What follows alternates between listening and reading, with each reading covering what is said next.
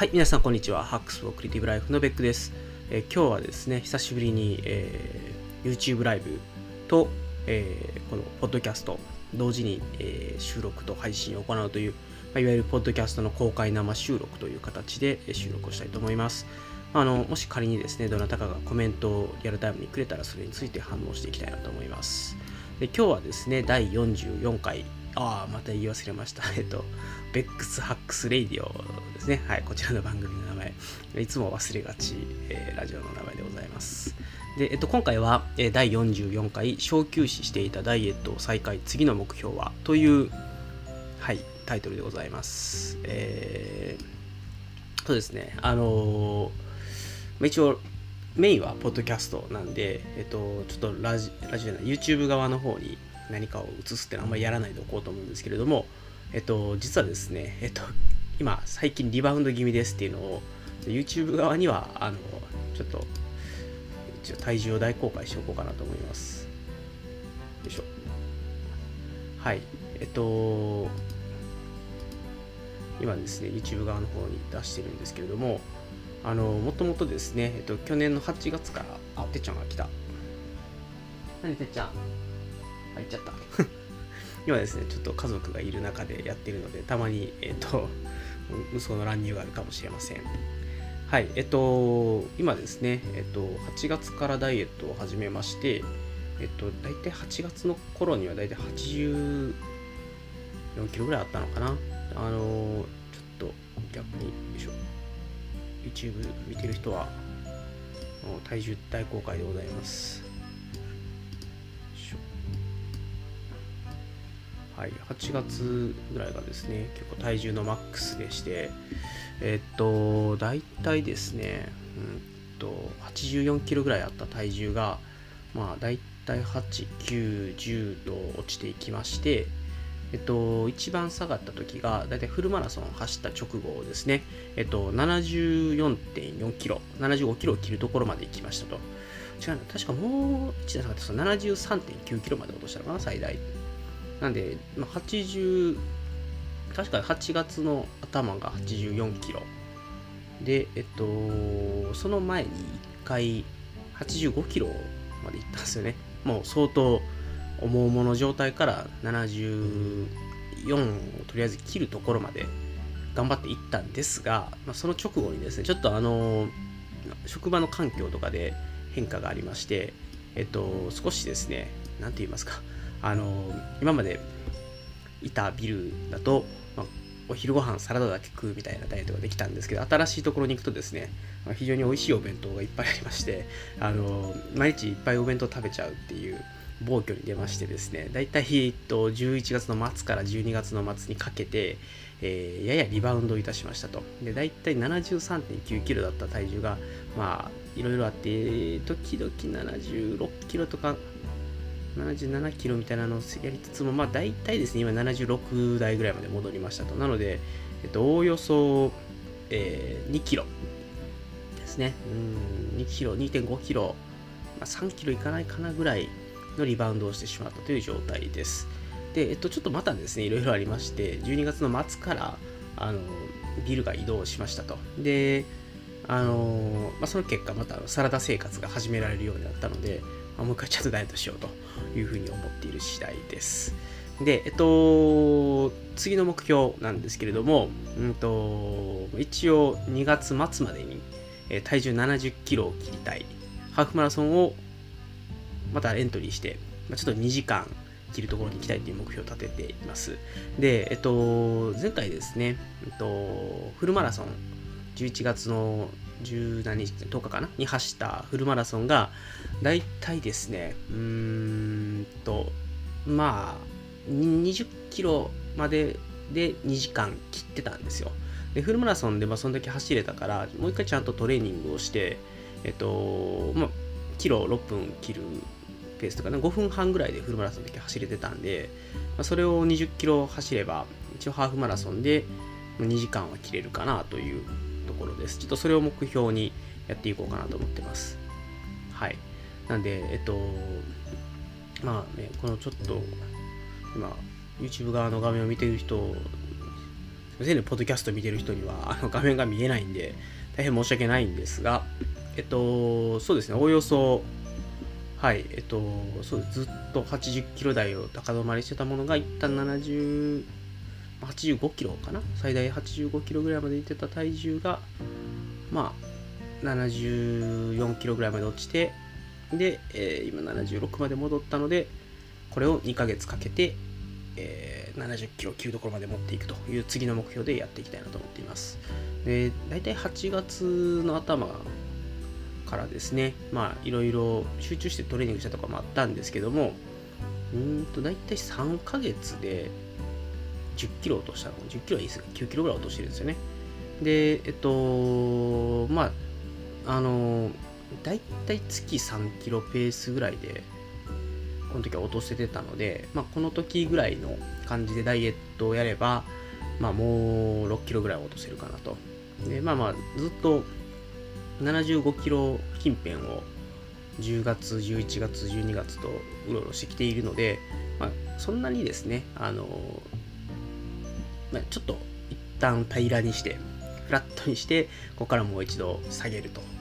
という、なんていうんですかね、ちょっと小休止期間が置けたと考えようかなと思っています。で、ちょっと一番最初にちょっと言い忘れたんですけども、ちょいちょいですね、このポッドキャストに名前が登場するザキヤイさんという、うちの会社の、ね、子がいるんですけども、に、この前言われたのが、北さん最近お太りになられましたかと、非常に丁寧な言葉を選んでいただいてですね、言われましたと。やっぱりフルマラソン直後ぐらいに結構絞れてきたなっていうのがあったところから、2、3キロ戻っているので、そうするとやっぱりその時から見ても、太ったように、見えるよねっていうか確実に、ね、今 YouTube で見てる人は分かるかもしれないけど、やっぱり顎のラインとかがね、この1ヶ月ぐらいでちょっと太っちゃったなというところがあります。なので、もう一回気合い入れ直して、年末年始ね、気合い入れ直して体重を落としていきたいなと思うんですけれども、どっちかというと、体重というよりは今は、そうですね、今ちょっと目標にしているのが1個だけあって、体重よりも何よりも一番やりたいなと思っているのが、結婚した当初ぐらいに1個ね、スーツを新調したんですけど、その時のスーツをこの前着ようとしてまた着れなかったんですね。で、それをちょっと着たいなっていうのがあるので、当時の体重がだいたい67、8だったんですよね。なんでその67、8か、あるいは筋肉があったとしても、それが着れるぐらいに絞れるところなので、体重というよりはその時に買ったスーツが着れるぐらいっていうところを目標にやりたいなと思っています。で、はい、ちょっとそれを目標にやりたいなと。で、ちょっと2月末と言ってるのが、ちょっと2月末にちょっと、業界の人ならこれかもしれないけど、とある海外のイベントに行くので、で、その時におそらくちょっと何らか写真とかを撮られる可能性もあるので、せめてですね、そこで、見栄えのいい写真を撮ってもらえるような、はい、目標でいきたいなと。なんていうかね、いわゆるモバイル系の業界のとあるイベントに、海外に行くというので、ちょっとそれを目標に体重を落としたいなというふうに思っております。はい。で、次、じゃあどうやってダイエットしていくかっていうところなんですけども、前回のダイエットの、方針といいますか、をできるだけ踏襲していきたいなと思っています。はい。で、ちょっと待ってください。今実は YouTube ライブ側の方のコメントが来てないかどうかをすっかり見落としてたので、はい、今のところなんかどなたか見ていただいているようなのでありがとうございます。で、コメントが来たら、コメントに反応していきたいなと思います。そのための公開生収録なので、で、一旦、そうか、これはウィンドウキャプチャー止めて、はい。で、今ちょっと体重のね、グラフ表示したやつを、外しました。もしご興味ある方はですね、YouTube の方見ていただければ、あるいはこれまたブログ記事にも上げると思うので、そのブログ記事の方を見ていただければ、僕の体重がどういった推移だったかっていうのは見れるかなと思います。全部口で言ったので多分大丈夫だと思うんですけどね。はい。じゃあ、次やり方ですね。やり方ですけれども、まずはもともとそうですね、前回体重をどれぐらいか、3ヶ月で9キロぐらい落とした時には、基本的には朝は普通に食べて、昼晩をサラダメインか、一品、主菜をつけると。で、要するに、お肉とか、魚あんま食べないけど、そういう主菜とサラダをいっぱい食べるっていうやり方でやってます。で、ご飯を徹底的に抜くってことをやりましたっていうのと、前回のダイエットの期間は基本的にはもうほとんど晩酌をしなかったです。アルコールを飲むと、アルコールの分解のために、肝臓の力とかを使ってしまって、脂肪の分解にいかないみたいなのがあるっていうのを、以前ちょっとどこかで読んだので、本当かどうか知らないですけど、アルコールをあまり飲まないようにする方がダイエットにはいいんだろうということで、飲まないようにしようと思っています。で、一応昨日で仕事納めで、一応そんな、なんていうんですかね、バリバリオフィスに出て仕事しないといけないっていう状態ではないんですけれども、ちょっと、そうですね、一応昨日仕事を収めました。で、多分、休み中仕事多少はやるとは思うんですけれども、それでも一旦お休みに入りましたので、ちょっと習慣化を2つぐらいやっていこうかなと思ってます。で、1つが、腕立て腹筋背筋っていう家でできるトレーニングを、ちょっと毎日やろうかなと思ってますね。超回復を考えると、本当は2日に1回でやった方がいいんですけれども、とか3日に1回とかでやった方がいいんですけど、なんですかね、習慣化っていうことを考えると、2日に1回だと、やらなくなる可能性があると。なので、それか、腕立て腹筋、背筋を、1日やって、次の日はスクワットとかの、筋力トレーニング、じゃあ足の筋力を鍛える方向に、やってっていうのを交互にやっていくとかね、そういうことをやりつつ、で、あとランニングですね。ランニングに、できれば毎日行く。少なくとも休みの期間中はお出かけとかがない限りは毎日ランニングをしに行くと。で、2キロでも3キロでも5キロでもいいから毎日走るっていうことを目標にやりたいと。で、できれば週末ですね。今度またハーフ走るって言ってるので、できれば10キロとか、時々時間に余裕があるときはハーフを走りたい。なので週末は土日必ず走るようにしましょうっていうことと、で、この休みの間にですね、ちょっと今日はちょっと無理そうなんですけども、明日もちょっとお出かけがあって無理なので、多分30からかな、12月の30から、年明けにかけて、まずは毎日ランニングをすると。で、大体5キロぐらい、1日5キロぐらいを目標にやって、ちょっと余裕があるときは10キロぐらい走って、で、あとは休みが明けたら、少なくとも週末は10キロ必ず、土日どっちかで走るって感じでいこうかなと思ってます。で、可能であればね、平日の朝とかにもランニングしたいんですけど、今、ポッドキャストやりたいとか、ブログやりたいとか、いろいろあるので、なかなか、ランニングに時間が割けるかなっていうところはちょっとわからないですが、最低限、平日になって、平日というか仕事が始まったら土日ランニングに行くということをやっていきたいと思います。はい。で、そうですね。なので、まずはちょっとこの年末年始は、習慣化というところを目標に休みじゃなくてランニングに行くっていうことと、腕立て腹筋背筋を100回ずつやる、あるいは、腕立て腹筋背筋100回と次の日はスクワット100回みたいな形で交互に、やっていくっていうことをやって、毎日筋トレをする、毎日ランニングに行くっていうことを習慣化する目標でいきたいなというふうに思っています。はい。なんで、ダイエットの基本方針、先ほども申し上げた、まとめると、まず昼と晩飯ですね、そこをサラダメインでいきましょうっていうことと、で、これは仕事始まってからになると思うんですけども、休み中は普通に家族と食事をして、休み中は習慣化ですね。腕立て腹筋背筋100回ずつやるっていうのと、ランニングに行くっていうのを、習慣化したいと思っています。はい。で、で最後といいますか、なんで今そんなちょっとまたダイエットをやろうかなと思ってるかっていうと、ちょっとこれ自分のモチベーションを思い出すためにも。改めてちょっとお話をしておきたいんですけれども、実はですね、最初何の気なしにというか、ちょっと自分のなんていうかね、人生をこう劇的に変えたいみたいな気持ちがあって、8月からはダイエットしてたんですけども、それはそれでいろいろなんていうんですかね、やってよかったなとは思ってますと。で、むちゃくちゃ劇的に変わったかってですね、実際劇的には変わってないんですけど、そんなもんですよね、人生っていうのは。で、ダイエット一緒、成功したと言えるとは思うんですけど、フルマラソン走れたっていうのはすごい大きな自信でしたし、あれダイエットしてなかったら多分膝もっと先にぶっ壊れて走れなかったと思うので、一応10キロぐらい減量した上でフルマラソンを走れたのはすごい良かったなと思ってますと。で、それからですね、結構コメントが入りましたはい、すいません、後ろで Amazon エコーが光っているっていうコメントいただきました。ありがとうございます、パンさんありがとうございます。はい、で、すいません、ちょっと話を途中でつコメントが入って嬉しくて今反応してしまいました。はい、で、ダイエットに成功して嬉しかったことなんですけれども、今こうやって YouTube 流してるのも一つそうなんですけど、以前は自分が写ってる写真を見るのが本当に嫌だったんですね。で、ある程度ダイエットして絞れてきた時に、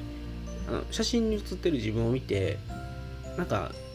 ええやんって思えるようになった。それって結構僕の中では大きなというかですかね、本当に10年来ぶりぐらいに自分の写ってる写真に何かこう嫌悪感を覚えなかったっていうとか、なんかすごいひどいあれなんですけど、なんかね、いいなと思ったんですよね。で、それがねすごい嬉しくて、やっぱり自分の理想像と写真に写る姿にギャップがあると、なんかね、自分の写ってる写真を見るのが嫌になるっていうことがあったんですね。で、そう感じなくなったっていうことがすごく嬉しかったんですね。自己肯定感が上がったって言ったらいいですかね、だと思います。で、それからやっぱ洋服を選ぶのが楽しくなりましたと。今まではね、何でもええわと思ってもう適当な服を買ってたんですよ。で、前はね結構スーツばっかりだったんで、どうせ平日はスーツしか着いひんし、休日は2、3着適当な服があればいいみたいな感じで、いつも同じような服を買っていましたと。で、もう本当に10年ぐらいかな、なんかおしゃれをするということを完全に放棄をしていたので、なんか最近、ちょっと痩せて着れる昔の服がね着れたりとかして、で、自分が服を買いに行った時にもなんか似合う服似合わへん服みたいなのが出てきだしたっていうのがあって、それがねすごい嬉しくなりましたと。やっぱり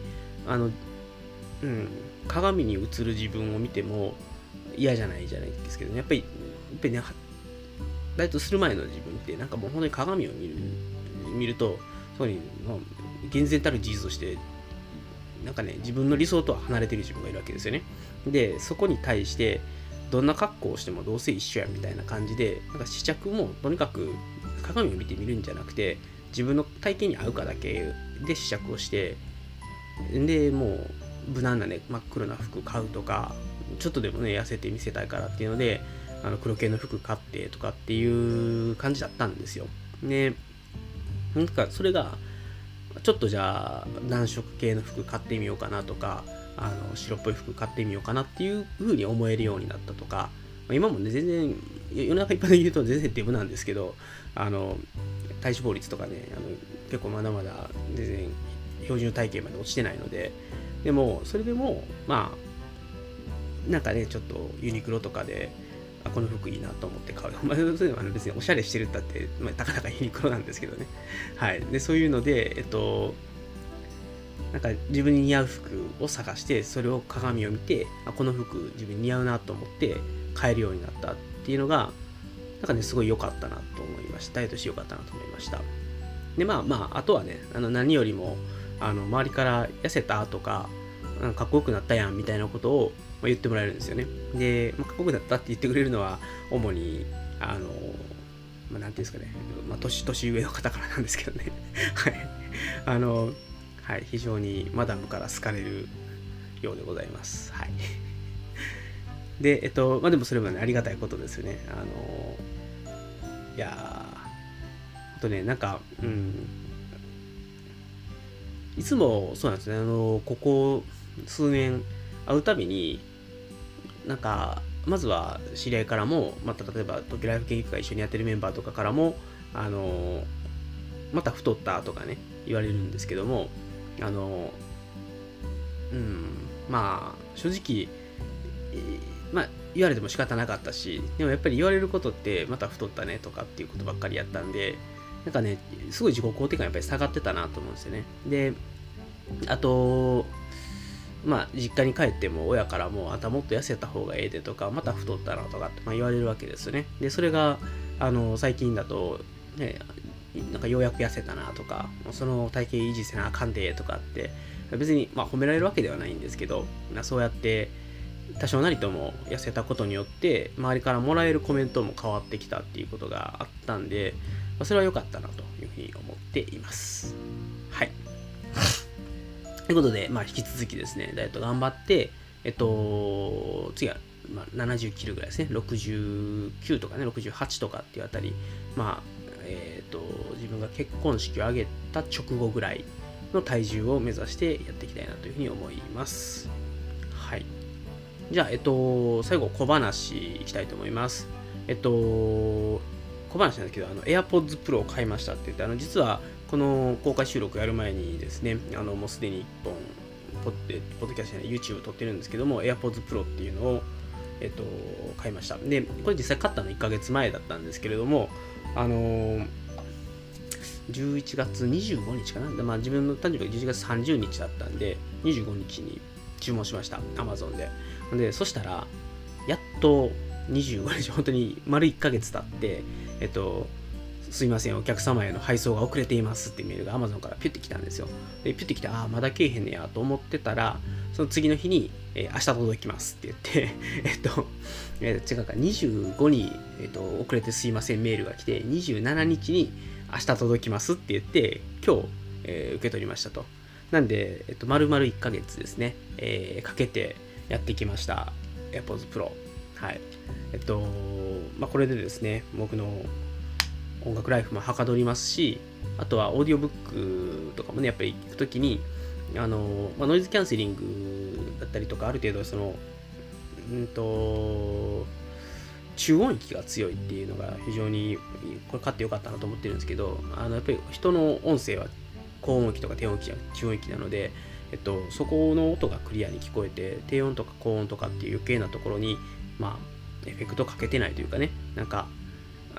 安物のイヤホンとかって音をちょっとでも見栄えよくするために結構まあ、高音域とか低音域をブーストしがちなんですけど、そういう余計なことをしてないイヤホンなので、まあ、これでもって多分オーディオブックライフがはかどるんではないかなと思います。ちょっと今日はですね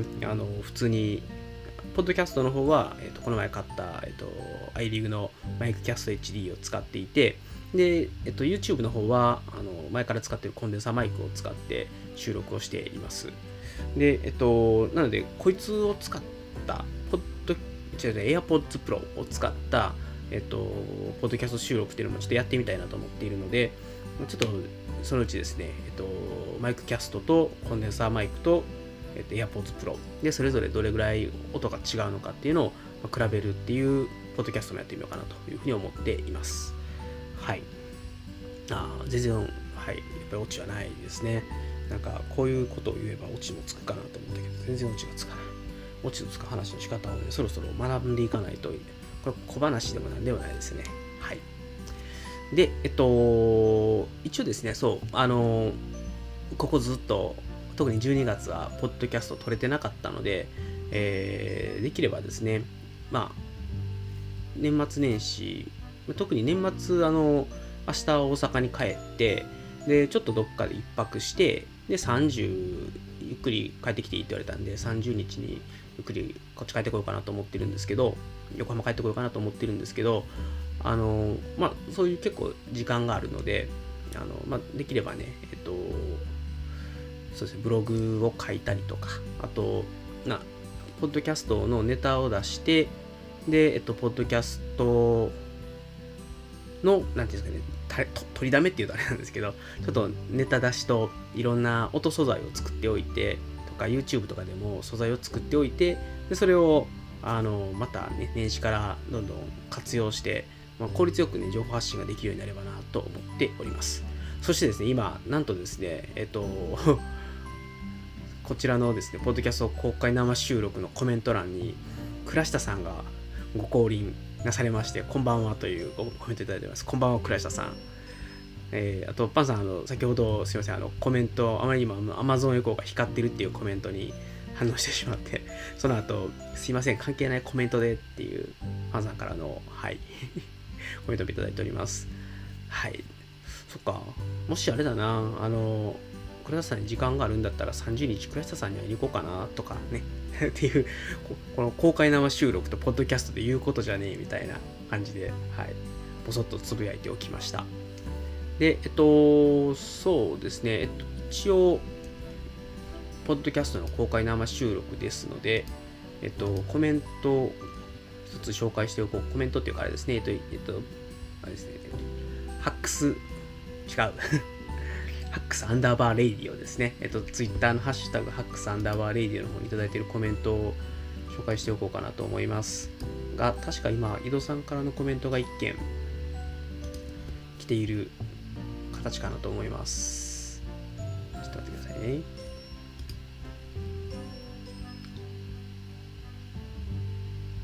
はい。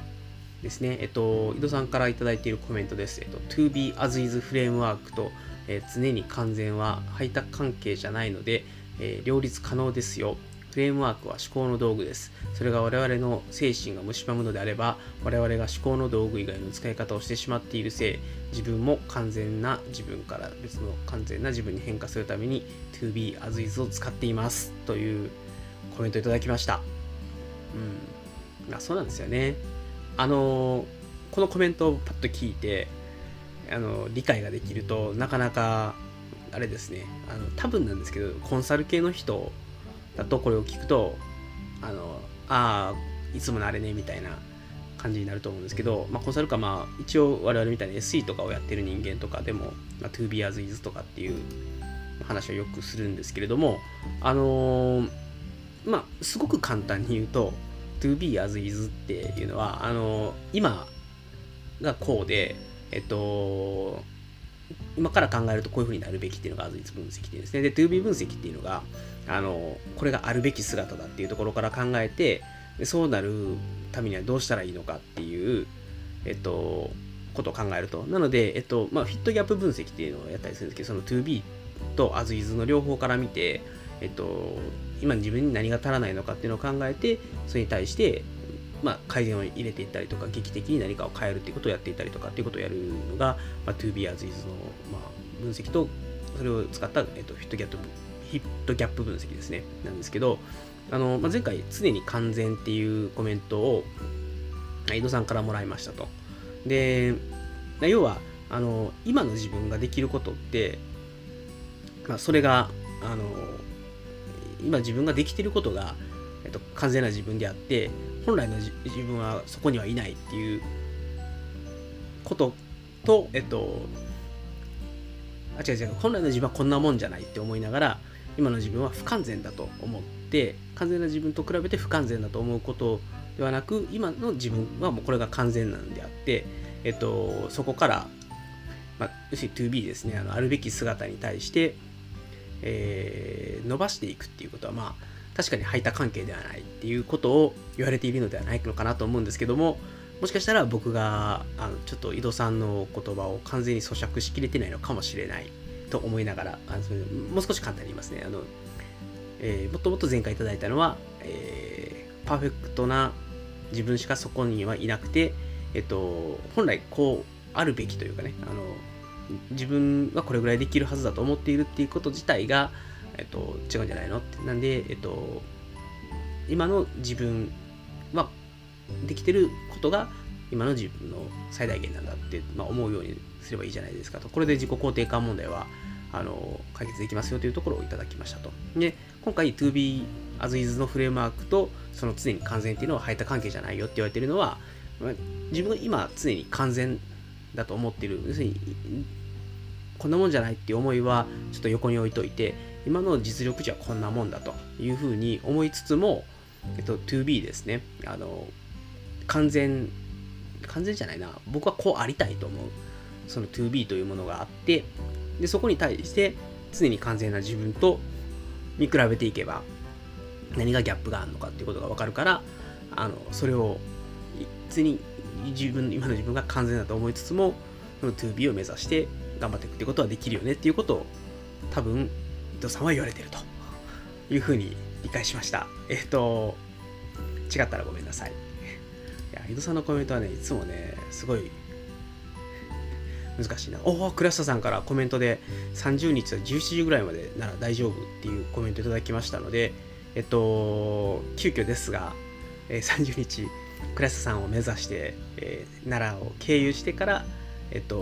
横浜に帰りたいと思います。まあ、僕もちょっと横浜にあまり遅くならないうちに帰ろうかなと思っているので、多分どうしようかな、お昼ぐらいにちょっと奈良にお邪魔をして、でそのまま京都かもう近鉄とかで名古屋に行って、新幹線で最後帰るという形で夕方ぐらいに帰ろうかなみたいな、はい、プランでいこうと思います。じゃあ倉田さん、30日お会いしましょう。いやー、やった、急遽これはあれだな、ポッドキャストを撮れる予感がしてきた。これいいな。まさかポッドキャストの公開生収録で倉下さんとお会いできる、アポが取れるなんてっていうね。はい。今日はいい日だ。ということで、そろそろですね、ラジオの方ネタが尽きてきたので、はい、新しい、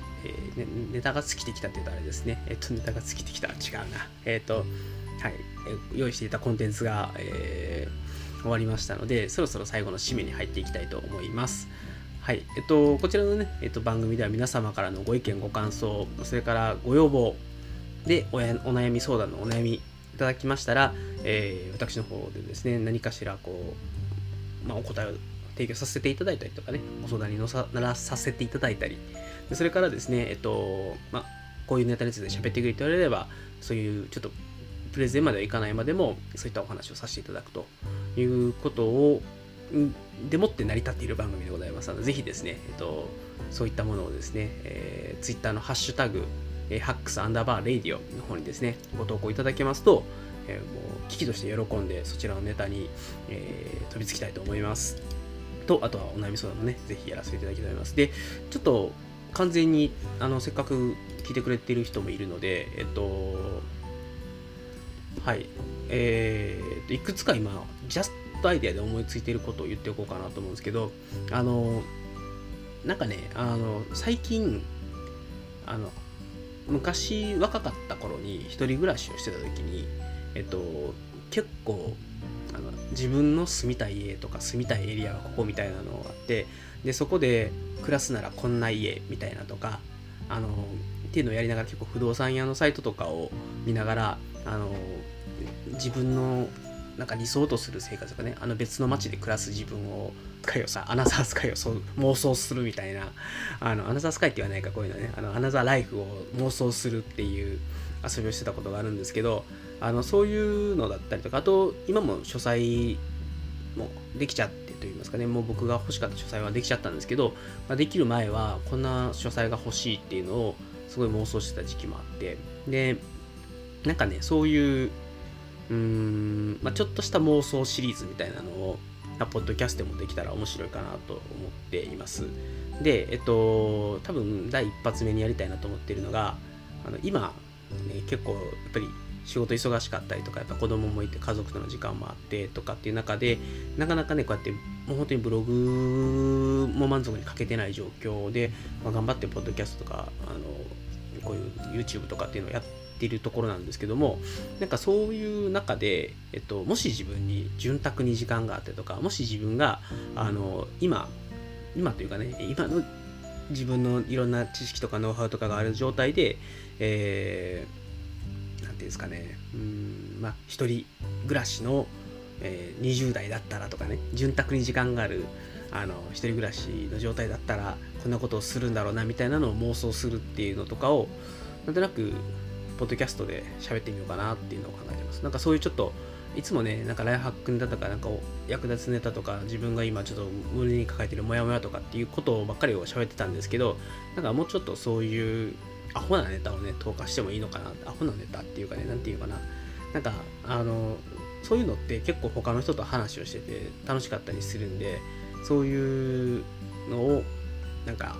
話してみてもいいかなとかね。まあ、あとは以前ゾエさんと話をしてた歴史系のっていう、ゾエさんとはお城の話をしたんですけど、僕結構戦国時代とか好きだったりとか、中国史だったら三国史が好きとか、まあ、でなくたって世界史全般好きだとかっていうのがあるので、まあ、それちょっと歴史ネタのはいトークもねやってみてもいいかなとかっていうのがあるので、ちょっとずっとこうポッドキャストがライフハック系とか、あるいは自分が今こう抱えている、もやもやだったり弱音キャストだったりばっかりだったんで、ちょっと幅を広げてみようかなっていうのを最近考えています。で、パンさんからも妄想楽しそうですねっていうのをいただきましたので、一人でもですね楽しみにしてくださってる方がいるんだったらやる価値ありと考えてやってみたいと思います。なのでまあちょっとですね、ここ最近ポッドキャストの更新がややペースダウンしてたこともあるので、まあ当然主軸はライフハックのネタだったりとか、例えばこんな本読んでよかったですよとか、まあ、そういうことを話していければいいなと思っているので、やっぱインプットをしっかりしたりとか、自分でこういうことを話したいっていうのをまあ、自分の中のライフハックのアウトプットの場としては当然ポッドキャストも YouTube を使っていきたいなと思ってるんですけども、まあ、それにプラスして、まあ、ちょっとプライベートメディアとしてのというとあれなんですけどね、よりリスナーさんと距離の近いメディアとしてのポッドキャストの、まあ、利点みたいなものを生かして、そういう僕の妄想とか僕の好きな歴史とかっていうのを、まあ、少しお話ししていくっていうのもありかなと思っております。はい、ということでですね、はい、一応クラスタさんと30日に会えることも決まり、今日はね自分の方のダイエットの新たな目標も話すことができ、こうして良かったことも話せ、そして今後こんなポッドキャストをしたいというお話もでき、なかなかね充実の公開生収録だったんではないかなと思います。またですね、ちょいちょい、時間が取れそうな時はまあ、ポッドキャスト自体はそれはそれで気軽に撮れていいし、例えば家帰って疲れてるけどお風呂だけ入ってもうパジャマ姿でポッドキャストを撮るとかってよくやってるんですけど、そういう風に撮れる気楽さもすごいいいなと思ってるし、あと、でもやっぱり YouTube、 特に YouTube ライブやるとこうやってインタラクティブにコメントがもらえたりして楽しいっていうのもあるので、まあ、その両方ね撮れるようにまあ、行けるときにはたまにはこうやって公開生収録をやってインタラクティブにやらせてもらいつつやっていければなと思います。そして、そうじゃないときはちまちまですね、はい、時間を見つけて、ポッドキャストを撮っていきたいなと思ってます。そして、それらをですね早くブログに落としていかねばっていうところがあるんですけど、なんかねポッドキャストの気楽さに比べてちょっと最近ブログの更新滞りがちなんで、そっちも頑張っていければなというふうに思っております。はい、まあ、年末ねクラスさんとお会いして、まあ、その後できればね毎日ポッドキャスト出していきたいなと思うので、この休みの間はダイエットの方も頑張るんですけど、それにプラスしてポッドキャストも頑張っていきます。違うな、これブログも頑張りますって言った方がいいのかな。まあいいや。はい、情報発信頑張っていきたいと思います。